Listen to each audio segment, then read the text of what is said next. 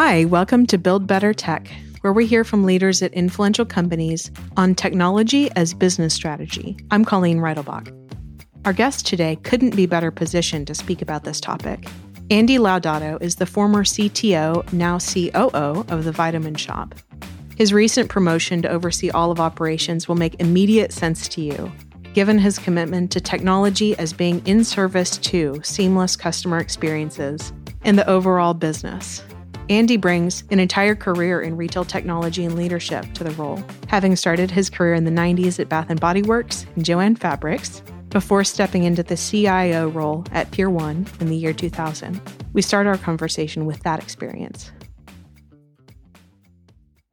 When you started at Pier 1, that was a really, you know, you did really influential work for them. So what was the mandate or um, kind of your job description when you stepped into that role? yeah, let me tell you a few do? stories about when I first got yeah. to Pier One. So the loud and clear message I got was that the company had a wonderful, strong culture, but IT wasn't part of it. And so IT kind of did their own thing. You know, they were too busy to participate in some of the social things. And so at Pier One back then, it was a really big deal of Halloween teams dressed up, they did skits, it was a costume contest, and generally the IT department didn't participate.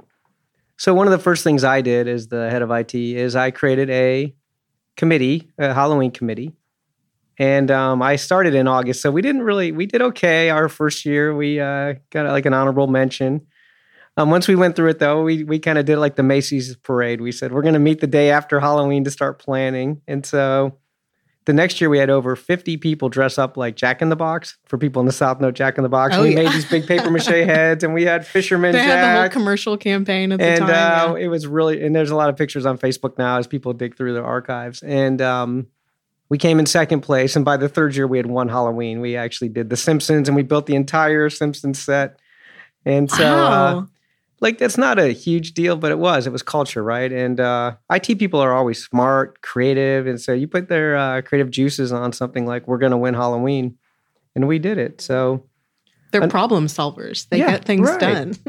Another thing that I heard, and this is a theme for me with new jobs, right? You go out and talk to everybody. You talk to your team, your business partners, your customers. You go to the stores. At Brookdale, we'd go to the communities and just really understand and ask people, you know, what can IT, do better? What do you need? Uh, what are your challenges? What are your frustrations? And so, one thing that I heard at Pier One in my early days was, hey, we're really good at the big things, big projects, but we never, IT never does the little things. And the little things are frustrating. Like maybe you have a report heading that's wrong, or maybe you just want one more calculation on your report, or there's a screen. If it just had one little entry field, it would make someone's life easier. So, there were this long list of little things. Now, this was on this was by design. And and I've heard this before, right? And the idea was, do these little things actually have ROI? Are they even worth spending the cycles? And the answer was, well, they are because you know, knowledge workers are expensive and people are there and you just the little frustrations like why can't you just fix this, right? And even now, like if your computer's slow or doesn't boot up in in enough time, it's just so frustrating. So what we did early in my first year at Pier One is we created something called the SR Challenge because all these little things were called service requests. And this is before I learned Agile and Kanban, but we had the same concept. We went in a room and we wrote them all the requests on um, index cards, stuck them on the wall. And the deal was it had to be less than two days of work, the rough estimate.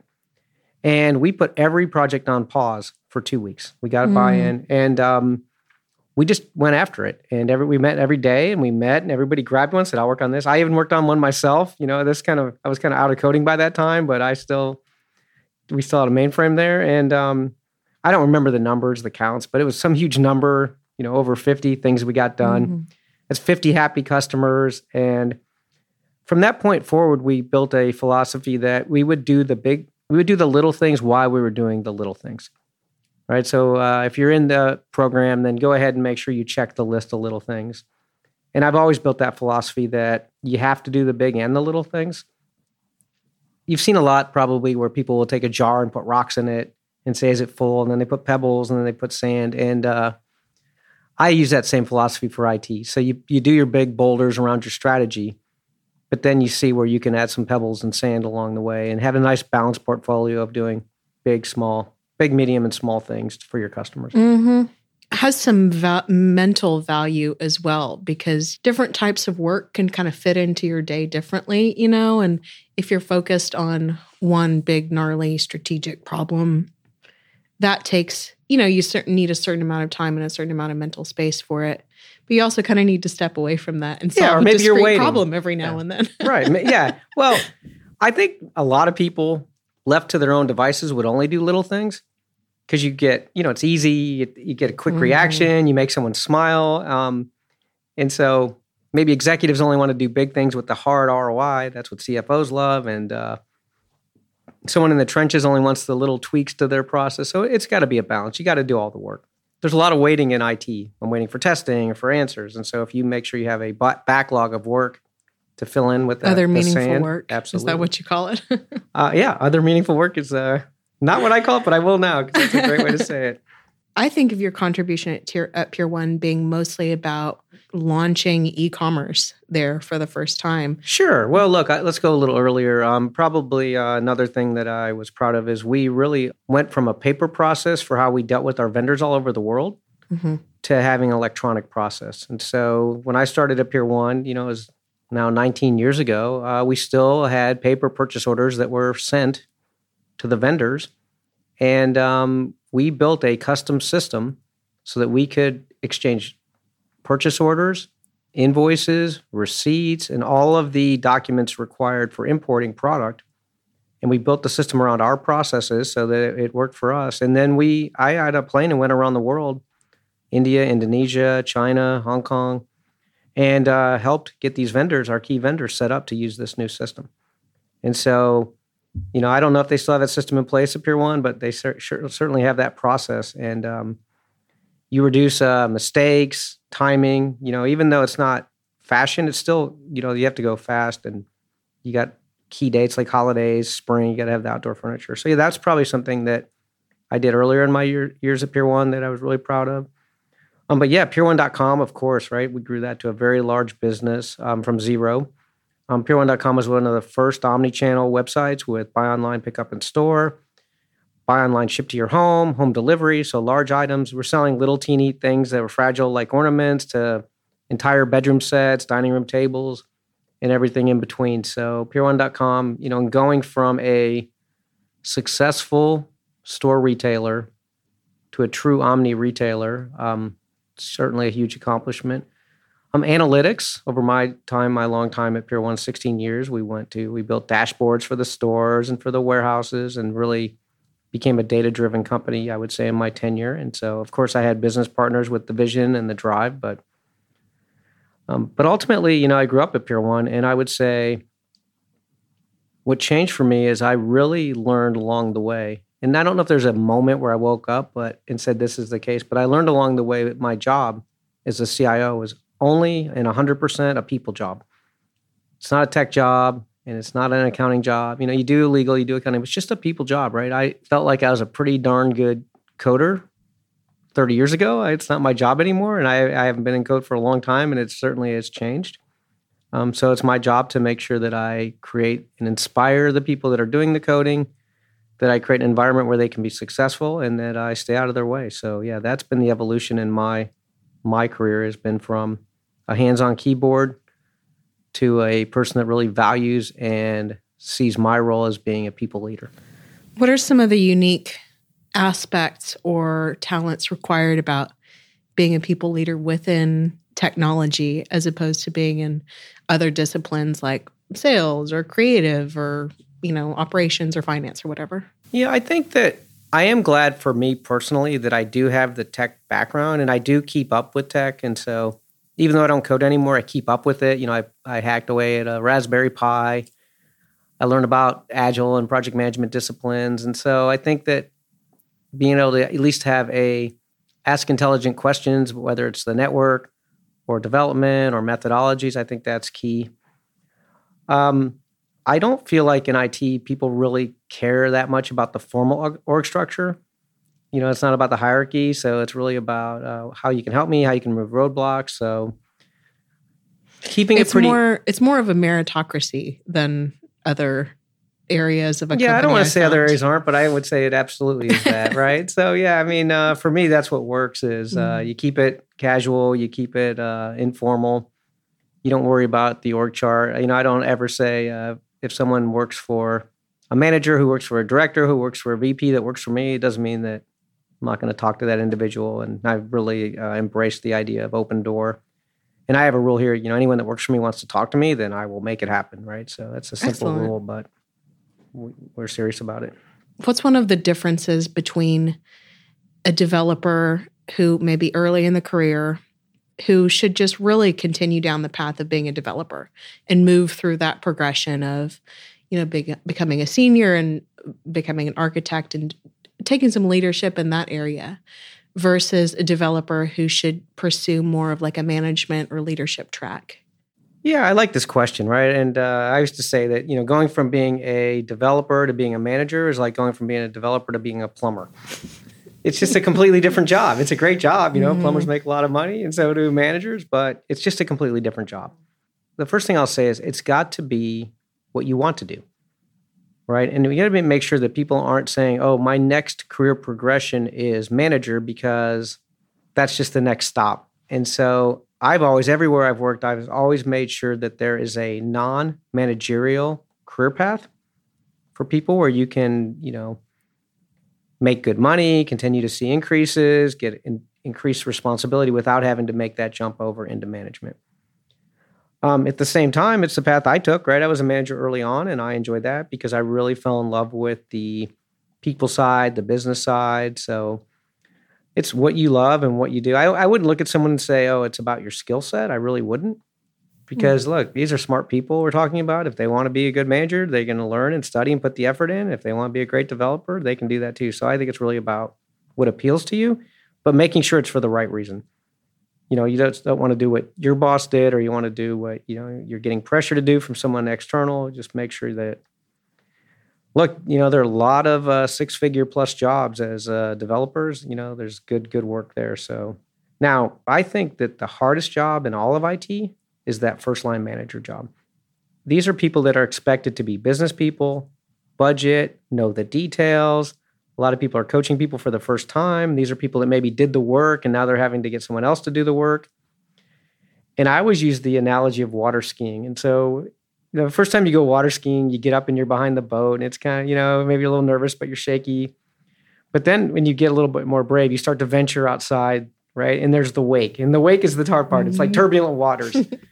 and the goal is you get out, you get through the wake, and then now you're back in smooth, and now you're being cool, and you're doing all these things. And so I think of that first line manager job in IT is being in the wake. Mm-hmm. Now, I know people who do that job their whole career, but I don't recommend it. I recommend that you either, hey, I don't like it here, so let me keep going. Let me get to director, senior director, VP.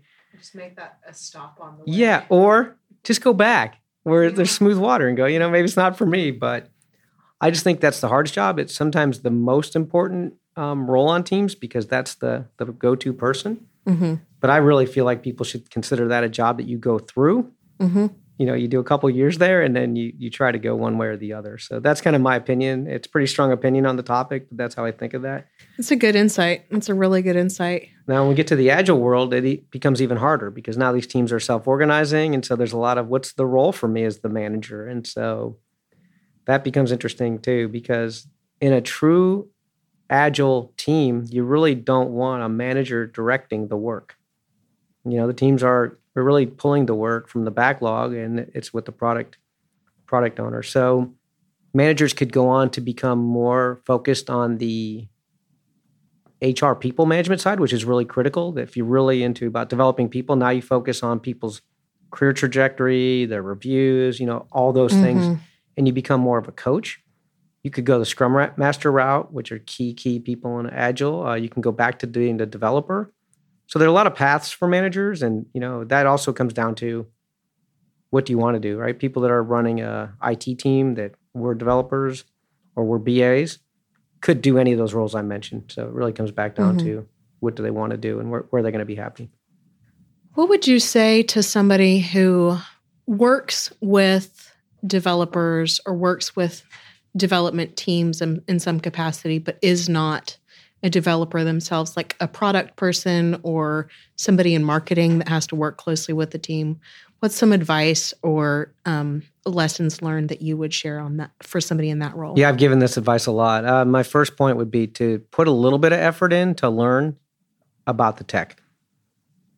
Just a little bit so that you don't always asking what you're not confused, you know, and so just again, it's not that hard. I think sometimes IT sounds harder than it is.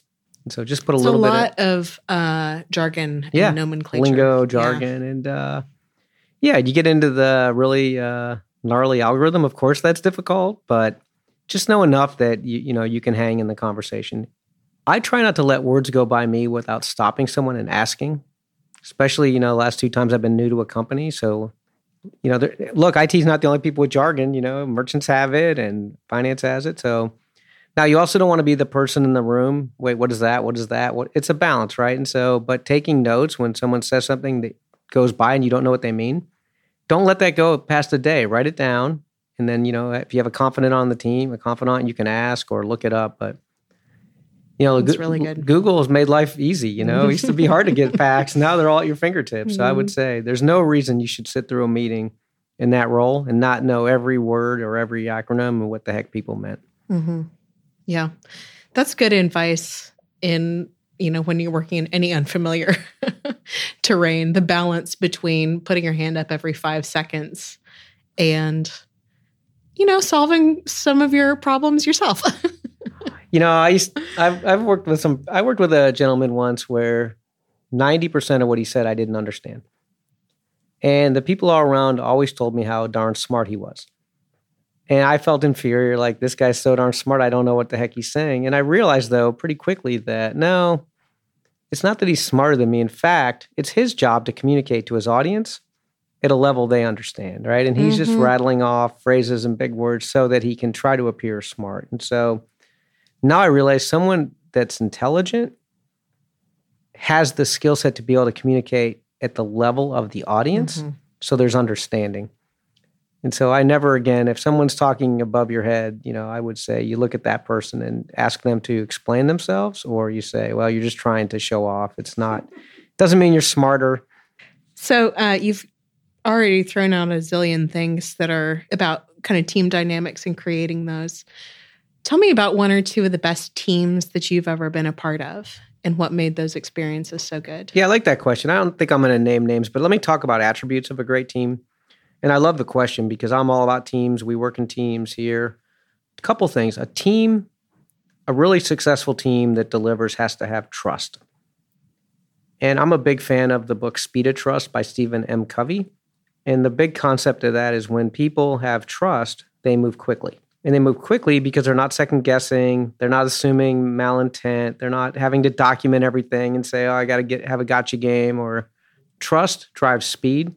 Speed drives more work, more work drives more success, success drives a happy team, right? So I think trust is a huge part of it. Also, a really um, clear goal. So, uh, what are they saying? Good to great, you know, BHAG, a big, whatever it's called, you know, big giant. uh, yeah, I know the acronym. I forget what it means, but it's like about having a big audacious goal. I think, yeah, big hairy audacious goal. That's it. Big hairy audacious goal.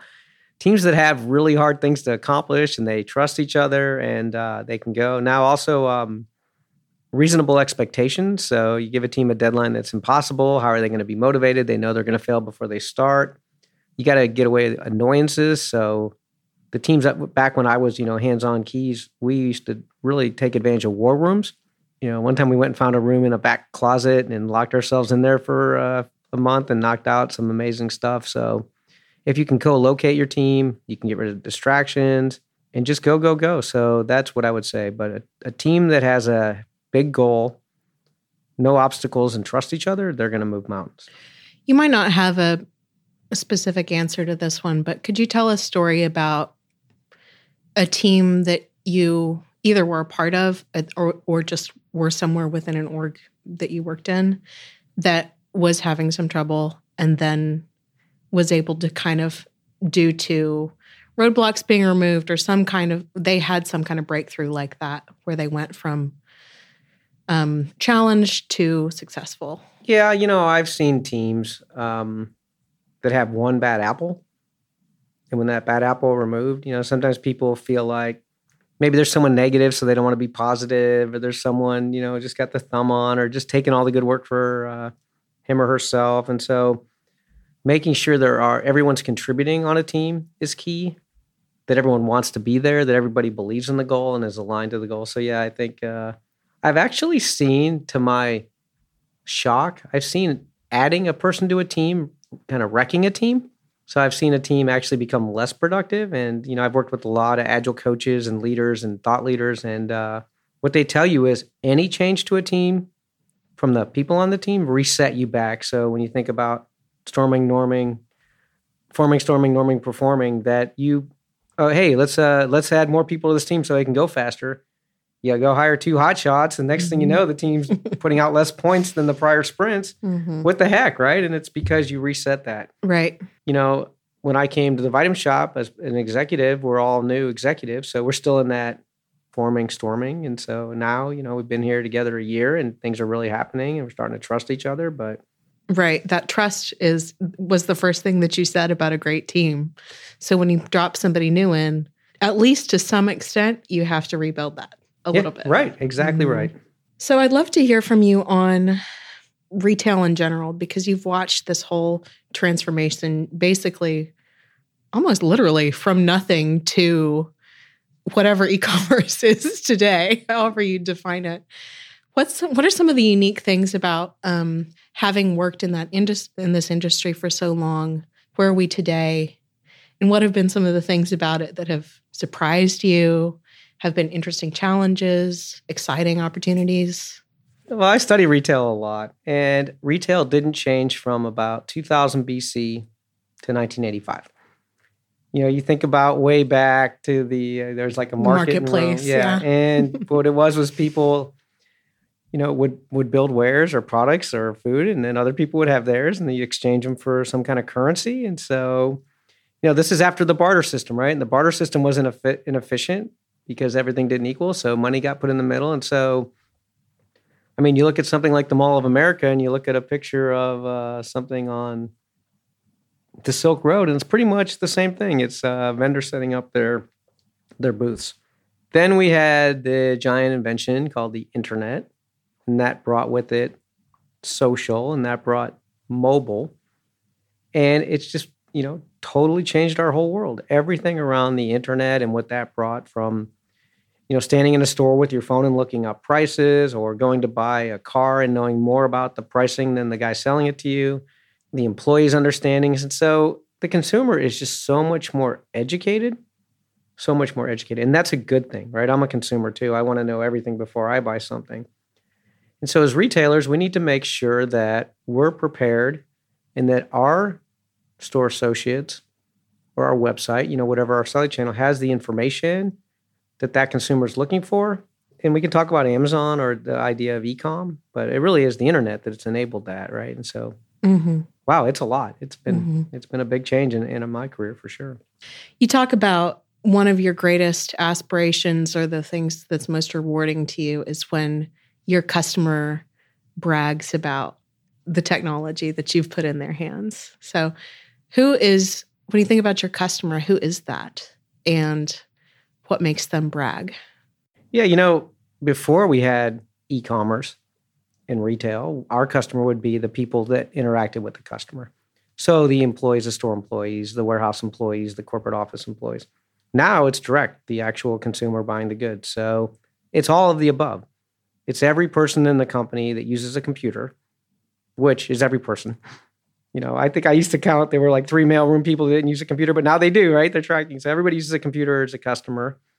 I mean, it's every customer of your brand, every single one. So that's who the customer is. Um, bragging about the systems are you come to work here new and go, wow, it's really easy to do that, or I got data at my fingertips, or this dashboard or if people leave and then they go somewhere else and go, oh, I wish I had back what I had at, at the vitamin shoppe, you know? And so that's bragging about it. It's uh, instead of technology being a hindrance, we're, we're rolling out Microsoft Teams right now. And that's an example that people love it, you know, and they're excited about it. It's, it's helping our culture because I've done survey after survey. I love doing surveys and talking to my customers and companies everywhere I ever worked. We do engagement surveys and what comes up all the time, communications I look at the richest people in the world and it's like, oh, it's the guys that do mobile phones or, you know, and things like that. So it's it's about communications. The more we can uh, enable communication, the happier people are going to be. You know, you're listening. If someone asks for something and I say, oh, we can't get to that for a year, they're happier than if I ignored them or if I told them next month and not did it, right? You're just communicating and being honest about where you are. And if if you tell someone the truth, you can't do it for a year, then they'll make other they'll build a spreadsheet or they'll, you know, they'll find some other workaround. So honest, frequent communication. Have, at least they have some kind of expectation about what's to come. Where does this fall on the list of priorities and what do I need to do in the meantime? Exactly right. Exactly right. So so what are one or two um, products, technologies that you've implemented that are pretty mature within the Vitamin Shoppe ecosystem that you're really proud of and are points of pride. And then I'd also love to hear one or two things that are new that you're experimenting with that are somewhat emergent that you're really excited about as well. Yeah, you know, I talked about the omni-channel capabilities at Pier One, but we're just as uh, full-featured omni here at, at the Vitamin Shoppe. We have a really nice order management system with a lot of capabilities. So buy online, pick up in store we have two warehouses, and so if one's out of stock, we'll automatically route the order to the other warehouse and ship it to the customer. Um, we can ship to the home. So if you're in the store and that store doesn't have it, you know, it's in deep stock, we can ship it to your your home. So really nice capabilities. Um, as far as emerging, we're really excited about a lot of things. Um, probably the number one being in the new year, we're going to be rolling out a mobile point of sale. So all of our stores already have two iPads and we're going to be able to transact on those iPads and a real simple, quick, efficient checkout. So you walk in, scan, scan, uh, mobile pay, so you know Apple, Android Pay, and uh, be on your way. So someone, we sell some grab and go, maybe a drink or a bar, and come in, quick scan, and be on your way. Is uh, I mean, sometimes people come to the vitamin shoppe many times and want to have a nice talk with our health enthusiasts, but about their health journey, and sometimes it's just I need to grab this on my lunch break. So we're excited about that. We're excited about other ways to bring digital. We did something with a startup where we put a digital product display in the store where you scan the item and then it brings full rich content. So that's kind of fun.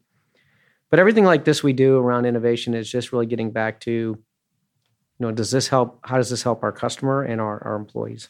Has mobile pay been like the massive adoption game changer uh, that you know maybe some people thought that it was H- have people really grabbed onto that as yeah it's as- coming um, we actually have 10 stores open now inside of la fitness stores little pop-up vitamin shops and all those customers want mobile pay because who really? takes their wallet to the gym so you take your phone to the gym ah, and yeah. uh, you just tap and go so yeah that's a setting um, next summer we're going to go to a lot of events like Tough Mudders and things like that spartan races and uh, set up a little booth and the ability to just be able to buy product and pay with uh, your mobile phone so uh, we're just getting, we're just rolling it out in our mainstream store. So uh, the jury's out on that. But yeah, I think that in the year 2020 that you have to take a credit card and stick it in the slot. It takes eight seconds. I'm always counting, you know, and then you know take your card out. It doesn't feel that modern to me. It doesn't feel like mm-hmm. the future. So. so. do you use mobile pay when you can? Oh yeah, of course All I right, do. Yeah. Okay. I well, maybe I'm betraying myself as a luddite here. well, look, you still write checks, Colleen? when needed, okay, maybe. Fair enough. What's your like wildest aspiration or vision or image of what retail looks like in the year 2050? Yeah, a couple things, right? I think that the uh, Minority Report, remember that movie? I think the idea that when you walk up to a digital display, that the content displayed will be relevant to you only. Mm-hmm. So identify you through facial recognition or your phone in your pocket, and then show a promo for you or something about your loyalty. So have it be completely personalized. That's the big word in retail, right? Personalized. And so everything I just said is actually possible now. I don't really see a lot of it, but you also need to have that content. So you really can't have manual creation of content for every person. I think that, you know, maybe the Amazon Go model where you walk in, grab your product and leave so, you know, that'd be way too cost prohibitive right now to put in a vitamin shop. But some idea, I mean, we talked about payment, you know, mobile pay. The best pay is that you walk in, grab it and go, and it knows who you are. It knows what you took, and it's just going to get billed to your account. So I think just imagine like apparel shopping. You go in, you try on, you know, an outfit, and you leave. And I think uh, years ago there was an IBM commercial about that. That you know, the guy walked out. So if you think about it, a customer will spend as much time, maybe you spend a half hour to an hour in a store looking through items, but when you're ready to go, you're ready to go, right? You're no longer browsing, now you're leaving. And any friction around having to wait in a line, having to fumble through, you know, your wallet or your purse, that's just really more friction in it. You know, hey, we, we need people to come into the store, so you don't want to come if it's going to be negative. Um, I live in New York City now, and I walked into like a Whole Foods, and the line was like wrapped around the store. But those lines move quickly. Like you know, the first time I didn't even wait in it, then I had to, but it, it doesn't. You know, so they figured out line management. It's really like fun to watch for me. Mm-hmm. You know, they take away your cart, they keep you moving. They've got it like divvied up. There's little, and so. But even better if I could go to Whole Foods, put my stuff in my reusable bag, and leave even better, right? And so there's a store in New York City called Fairway where you can scan on your own phone as you shop. Then there's a special station that you just go scan, and they can look in your bag to make sure you didn't cheat. But there you go. Now they don't have to buy hardware, less cashier. So I think on that side is really important. I think on the supply chain side, more automation, robotics is really starting to come into its own. And so I wouldn't say a fully automated lights out warehouse, but more and more. We have a device now that folds the insert into the box and then closes the lid, you know, creates the tape and pump, pumps the label on it. And so robotics have been around a long time. It's really starting to happen now. Then just really a lot more ways from home, I would say, to share product knowledge and let people kind of research that. So that would be the last thing I'd add. 2050 is a long time. I think I'm talking mm-hmm. more like 20, 25, you know, 2050. I do oh. think we can get to Amazon Go style shopping a little bit sooner than 2050. yeah, I don't remember the first time I heard about RFID, but I think it might have been in the late 1990s, mm-hmm. and uh, it was going to revolutionize retail. There were whole conferences just dedicated yeah. to RFID and universities and programs. And RFID is out there for the right. You know, if I'm selling an $800 purse, I'd definitely put a tag on it. But we're talking about a $15 bottle of vitamins. We're not going to mm-hmm. pay for those tags. Not even the tag is the cost, but all the equipment but some kind of way, something like whether it's RFID or some other way. And maybe the next evolution is called computer vision. The idea that cameras can say, I know what, what you just put in your bag. And so that may surpass or render RFID obsolete. Mm-hmm. Have you ever lived through a situation where something wasn't working? A really obvious technological choice just wasn't grabbing on like you thought it would or hoped that it would was it just a matter of more consumer education, just waiting for people's comfort level to catch up with the technology? Or was it, no, this is actually just not working? You know, I guess I've heard of ideas where maybe technology is before its time. I've talked to several people that used to work at Blockbuster, and apparently in the 80s, they literally had um, some kind of set top box where it would use dial up and could send a movie down to your TV, but it like would probably take all night while you were sleeping. And they got poo pooed, and you know now look, they're gone, and mm-hmm. streaming is all the rage, right? So it seems mm-hmm. like they maybe had it before their time. Um, but I don't blame consumers. I mean, I go to in Manhattan. There's all these flagships of all these retailers, and they've all got all these different video displays and screens and sizing. And so many times I see them, and they're not working. There's a error message up on it, or you don't know, you know. So these things work nicely a lot of times in labs or when you know you're in your corporate office and you put them out in the field and you put real customers on them so i would never blame the consumer as much as say it's got to be foolproof and simple and hardened is the key there but yeah we've built of course we've all built things that you think people are going to love and, and they don't come to it so you always have to be careful that you're not doing innovation for innovation's sake or tech for tech's sake right you got to have a true business need you know i've had uh, i always call it uh, technology looking for a business problem. It's backwards, you know, whatever was the hot thing, like, oh, we got to have cloud. I mean, when people say to me, what's your cloud strategy? I don't have a cloud strategy. I have a vitamin shoppe strategy that involves using the cloud.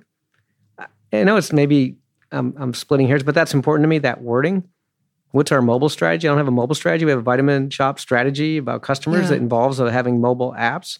Flesh out that distinction a little bit. What what changes when you flip it around like that? Well, if you start with the tech, now you're you're trying to shove it into you're looking for a problem to solve. There are enough real problems to solve that you don't want to look for one, right? And so mm-hmm. you can't say, oh, it's really important that we use Java development or we use the Spring platform or we use any of these things are coming at it the wrong way. So if you say, wow, really it's expensive running a data center and we have to upgrade and patch our servers all the time and we need on demand capacity for our big days, how are we going to solve that? You don't want to buy 20 computers for one day of the year. So if your busiest day is Black Friday, how do you solve it? You know, elastic model. So you go to the cloud and you pay for what you use. So that's not a cloud strategy. That's a how do I best optimize my business for variability in my demand? What's your job as described in the loftiest possible terms. And then what's your job just as described in the most day to day kind of mundane? Yeah, look, my job is to sell vitamins and to help people on their health journey, you know, whatever, mm-hmm. however they define their own personal health journey. So that's why we're all here. Um, you know, the world's a better place because of the vitamin shoppe, you know, and so it's a place that uh, has expertise and quality products. And um, that's why I'm here. I'm an executive as part of the team. You know, I oversee the, the privilege to oversee the supply chain and the tech teams. But everything we do in these areas are about serving these customers. As long as we serve them well and have the right products at the right place, the right price, our customers are going to keep coming back and buying more and be loyal to us, and then we'll get to keep doing it. So, yeah, that's what my job is. Um, on the day to day, I think the most exciting part about a job like mine is I will go from meeting to meeting and it, talk about context switching. So I'll go to a meeting with the board of directors where we're talking about three year plans. Come out of that and go to a meeting where you're designing a network and talking about IPs and address space. To you know maybe talk about coaching someone on their career, giving career advice. To you know having to have tough conversations with poor performers. To congratulating people. To telling someone their project's late. I mean, on and on and on. So I love the kind of the context switching all day long. Um, and then there's uh, the occasional knock on wood, right? There's occasional crisis where something's down or not working. Then you got to regroup. You know, you got to say, okay, well, I always say if your kitchen's on fire, you can't build a back porch. So I've always emphasized that uh, keep the lights on is the most important thing we do in IT. The most important. And now that I'm involved with the supply chain, it's the same thing, right? Every order we receive has to go out before we go home. Every one, and it has to be accurate and it has to be packaged really in a nice, organized, clean way that we're proud of because it's representing our brand. Mm. So, so yeah, the the the day to day, yeah, that's fun. That's fun. That's fun for me. What problem are you working on, like this week? That's just kind of where you are. The one that's you know gonna keep you up, you know, well, keep look, you in the office. What is it, December nineteenth? So yeah. what are we working on? working on building a strategic mm-hmm. plan for 2020, and so like there are a long list of projects and initiatives that people want to do, a long list. And so making sure that as a team that we really put a lot of thought, energy and effort to prioritizing is what we're working on right now. Is creating that list, that rank list of initiatives for the business. And so this is about investment and you got to think about it that way. You know, I don't even like the word project. I really like initiative because we're making investments in our our future. But yeah, you know, I think all businesses go through cycles, kind of like seasons of the year. And so this is the planning cycle, right? We're in the planning cycle. And then you get into the execution cycle. And we're gonna go, we're gonna go. Let's get it done, you know, and start rolling. But but yeah, that's what I would say this week's been all about is planning.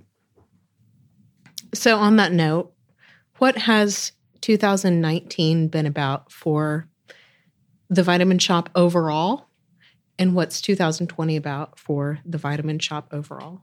Yeah, um, the Vitamin Shoppe had made some really good investments in technology, the order management, the website, you know, all these things, but they really were not um, crisp, the integration between them. So early in the year, we focused on, we called fix the foundation and really making things crisp, accurate, you know, timely, fast. Um, I'm obsessed with speed. I, mean, I was inspired by a book I read that said it's not the big that eat the small, it's the fast that eat the slow. And I'm also a huge football fan, and I know the same thing in football, right? It's speed. Mm-hmm. You know, mm-hmm. speed wins championships. Not that I'm personally fast, insight. but I really care a lot about and I also am impatient. And so I talked about waiting in line, or if I turn my computer on, I start counting and I expect it to be booted up in, you know, under 10 seconds. And I want my systems like that. So early on, when I got to the vitamin shoppe last January, I, I spoke with our district managers or district sales managers. And one of the things they complained about was our buy online, pick up in store took 30 to 45 minutes before the order got to the store.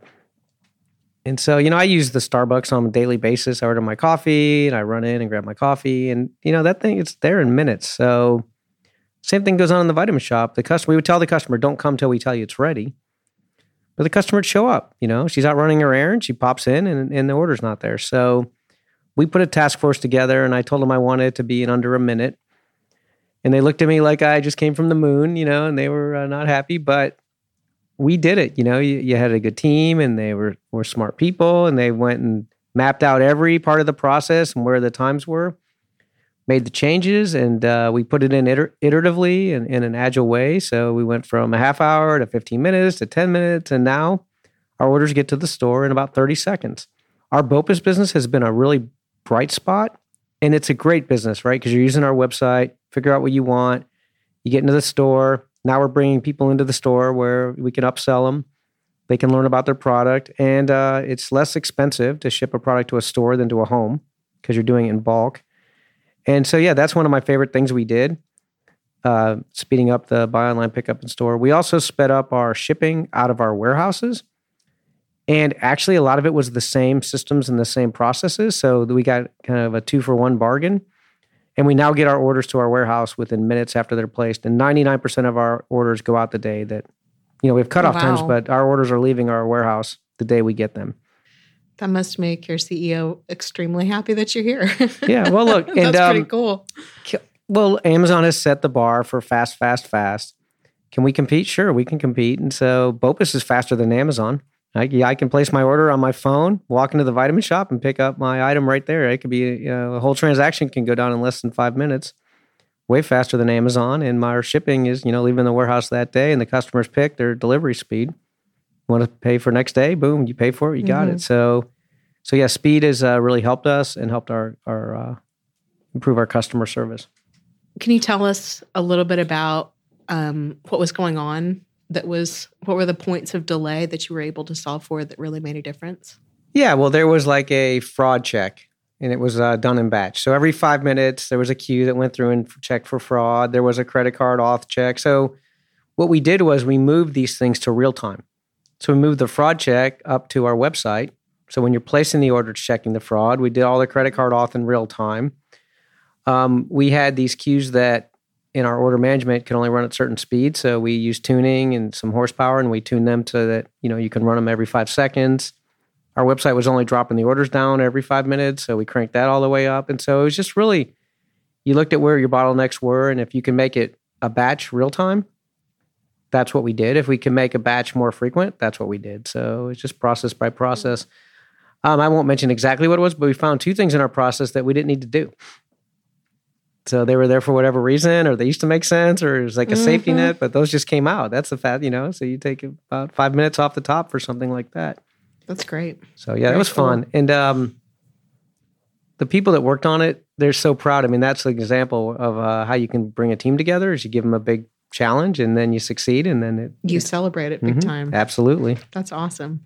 I won't keep you for much longer, but I'd love to hear what advice you have for anybody who may be earlier in their career, either in technology or somebody who understands and, and appreciates technology but has more of that business um, strategic mindset as well. Yeah, thanks for this question. I like this question. Um, I think that I always advise people to really learn the business they're in, and you got to get out there. So if it's going to the store, working in the store, um, if you're sitting in a corporate office and you're solving some tech problem and something's taking 10 seconds, it doesn't sound too bad, 10 seconds. But if you're standing in a store and there's a customer across from you standing there and there's a line, that's an eternity, right? So feeling that pain, um, if you're designing a UI, it's one thing to be designing it, but actually go try to use it. You know, go be a customer, use the website.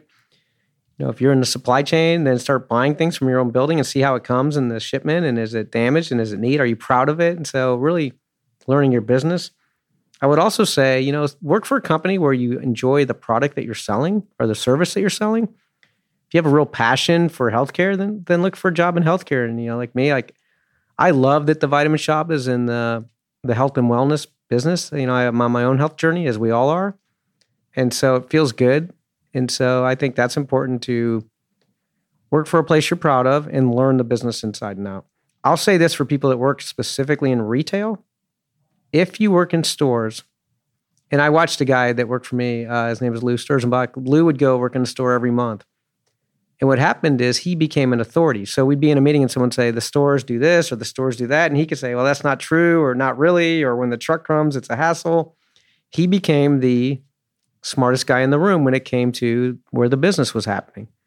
So he became the authority, and uh, I really got inspired by his actions. And you know, I get out in stores as much as I can, not as much as I should, but as much as I can at the Vitamin Shoppe, and I love it.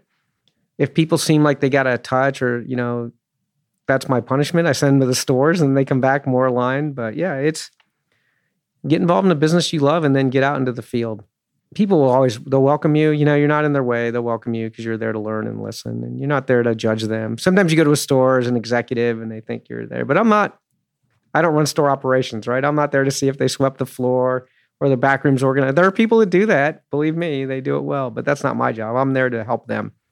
They're my customer. Andy what would you say that vitamin the vitamin shoppe does better than anybody else in the world? And as the technology strategist um, leading in the org. What role do you get to play in that? Yeah, you know, we hang our hat on three things innovation, expertise, and quality. All of our products now have a quality seal, and we really do a rigorous job of testing and ensuring that these products are safe, that the labels are 100% accurate. And so, you know, you just got to really be careful about what products you're using, right? You're you're take you're ingesting pills, tablets, powders, and so I certainly wouldn't just buy anything for myself or for my children online and say, hey, you know, I saved a dollar on vitamin C that I bought from, I'm not going to name names, but not from the vitamin shoppe. I certainly would not do that. And as I've um, worked in this industry now, I'm learning more and more how important it is to have that quality.